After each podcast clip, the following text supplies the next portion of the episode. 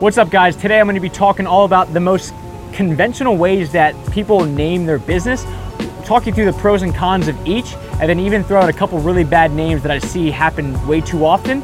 So stick with it, and I'll walk you through everything and even show you how I came about my name and if I'm happy with that. So let's get to it. Hey guys, this is Logan Shinholster with Contractor Growth Networks, and today I'm talking all about naming a company. Dale Carnegie said the sweetest sound or the favorite word in anybody's head is their own name. And probably second to that is going to be your company's name.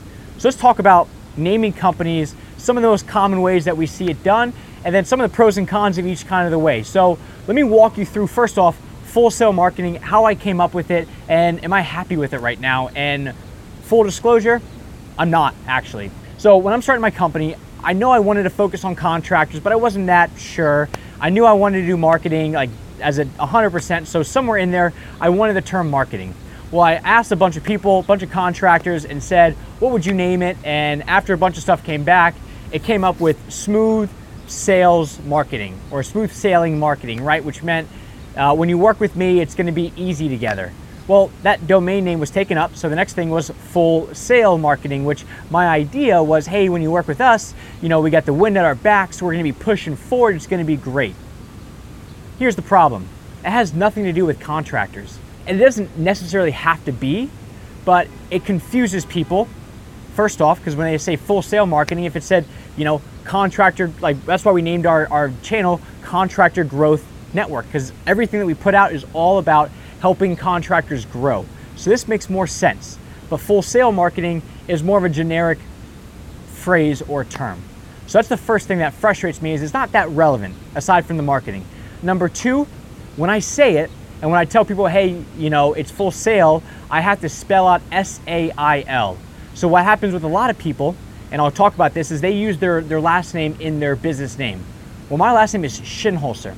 Could you imagine how many times I would have to spell out my last name every time I say my company name, it would be about 100% of the time. Make sure that you're picking a name that will be easy for you to recite. Because this also comes down to when people pick out website domain names. Like for me, typing out on your cell phone fullsailmarketing.com, it's a lot.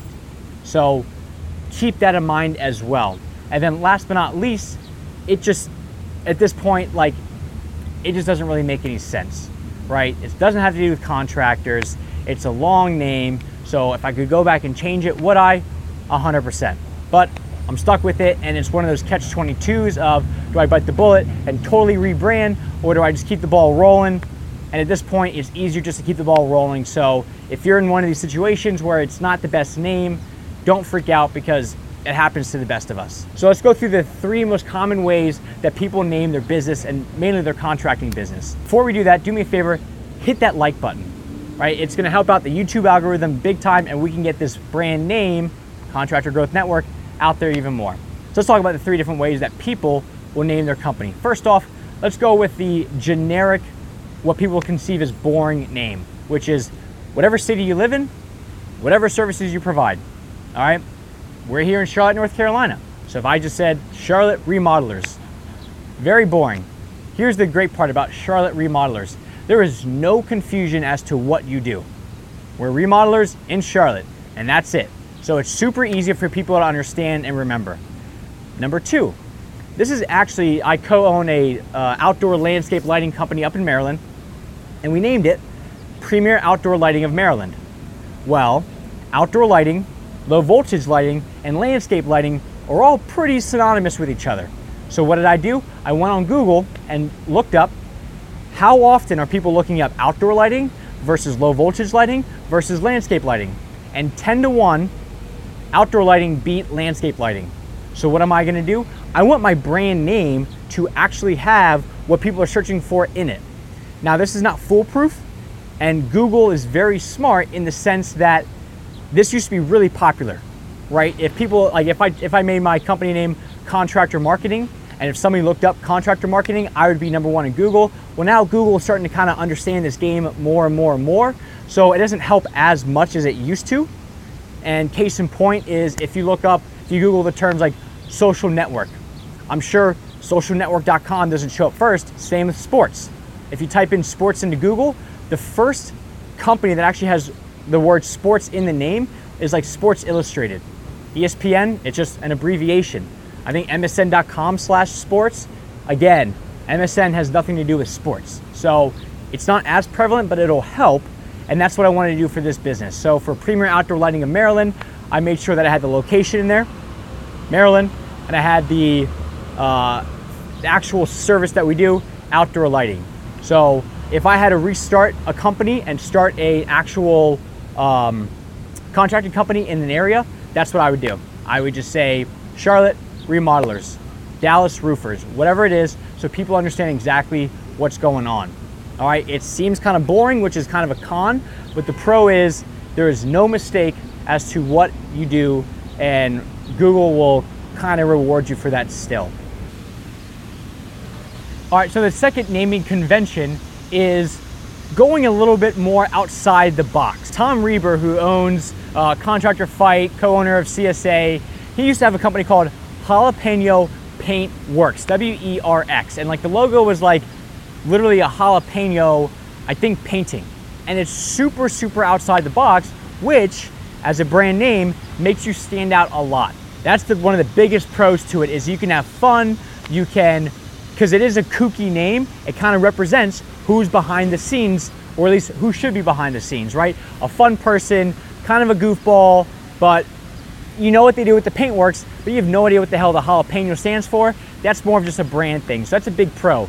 The con is nobody is going into Google initially to search up jalapeno paintworks, right? They're probably looking, because back where he was, he was in Chicago, they're probably looking up Chicago Painting Company. Well, imagine in Google's eyes, what company is going to do better initially? Somebody named Jalapeno Paintworks versus somebody named Charlotte Painting Co- or uh, Chicago Painters or Chicago Painting Company. It's going to be the latter. So, in the grand spectrum, in the grand scheme of things, having a brand name like a Jalapeno Paintworks is fun, it stands out, it's cool, it tells a bit about your background. But until you actually become a brand that people know, like, and trust, there's not to be that many people actually searching for you. So, you're to have to kind of play the long game on this one. So, be aware of that that you might fall into that trap. So that's the second way to do it. One of the cool things I know, like for my dad's company, is called Premier Ponds. Well, the alliteration is is awesome. People absolutely love the alliteration behind Premier Ponds because it just like naturally comes off your tongue. I would always go with something that that shows high end. I've seen certain things where like instead of Premier Ponds, they'll name it like Budget Ponds. Well, here's the difference: is that you have these preconceived uh, it's called a presupposition, which is how you think about certain words. So if you're thinking about the words budget ponds, you're always going to be thinking, oh, they're cheap. And if Budget Ponds now changes up their business model where they go, we no longer want to be the Walmart, we now want to be the Nordstrom's, how are you going to ask for Nordstrom's prices when your name is Budget Ponds? Everybody's going to now uh, immediately associate your company with being cheap, and now you're digging yourself out of a hole. So make sure that you, if you are going to do more of a standout name, that there's nothing negative behind it, because otherwise that is going to be an uphill battle every single time. All right, and here's the last one. The last one is going to be your last name and then whatever services you provide. Let me give you an example. So, one of our clients, Dan Sherwood, his company name, Sherwood Paint, right? Super simple. People know the last name, they know the service, so it's straightforward here's one of the pros is it's now your company. You are the brand. So that means that if you do good work, then people will associate the work with you, which is fantastic. That's exactly what you want. Now, one of the problems with that is you're now the face of the company. What happens when you want to sell it off or you want to, you know, bring in a partner or something like that? Because you are the face of the company, that's going to be tough.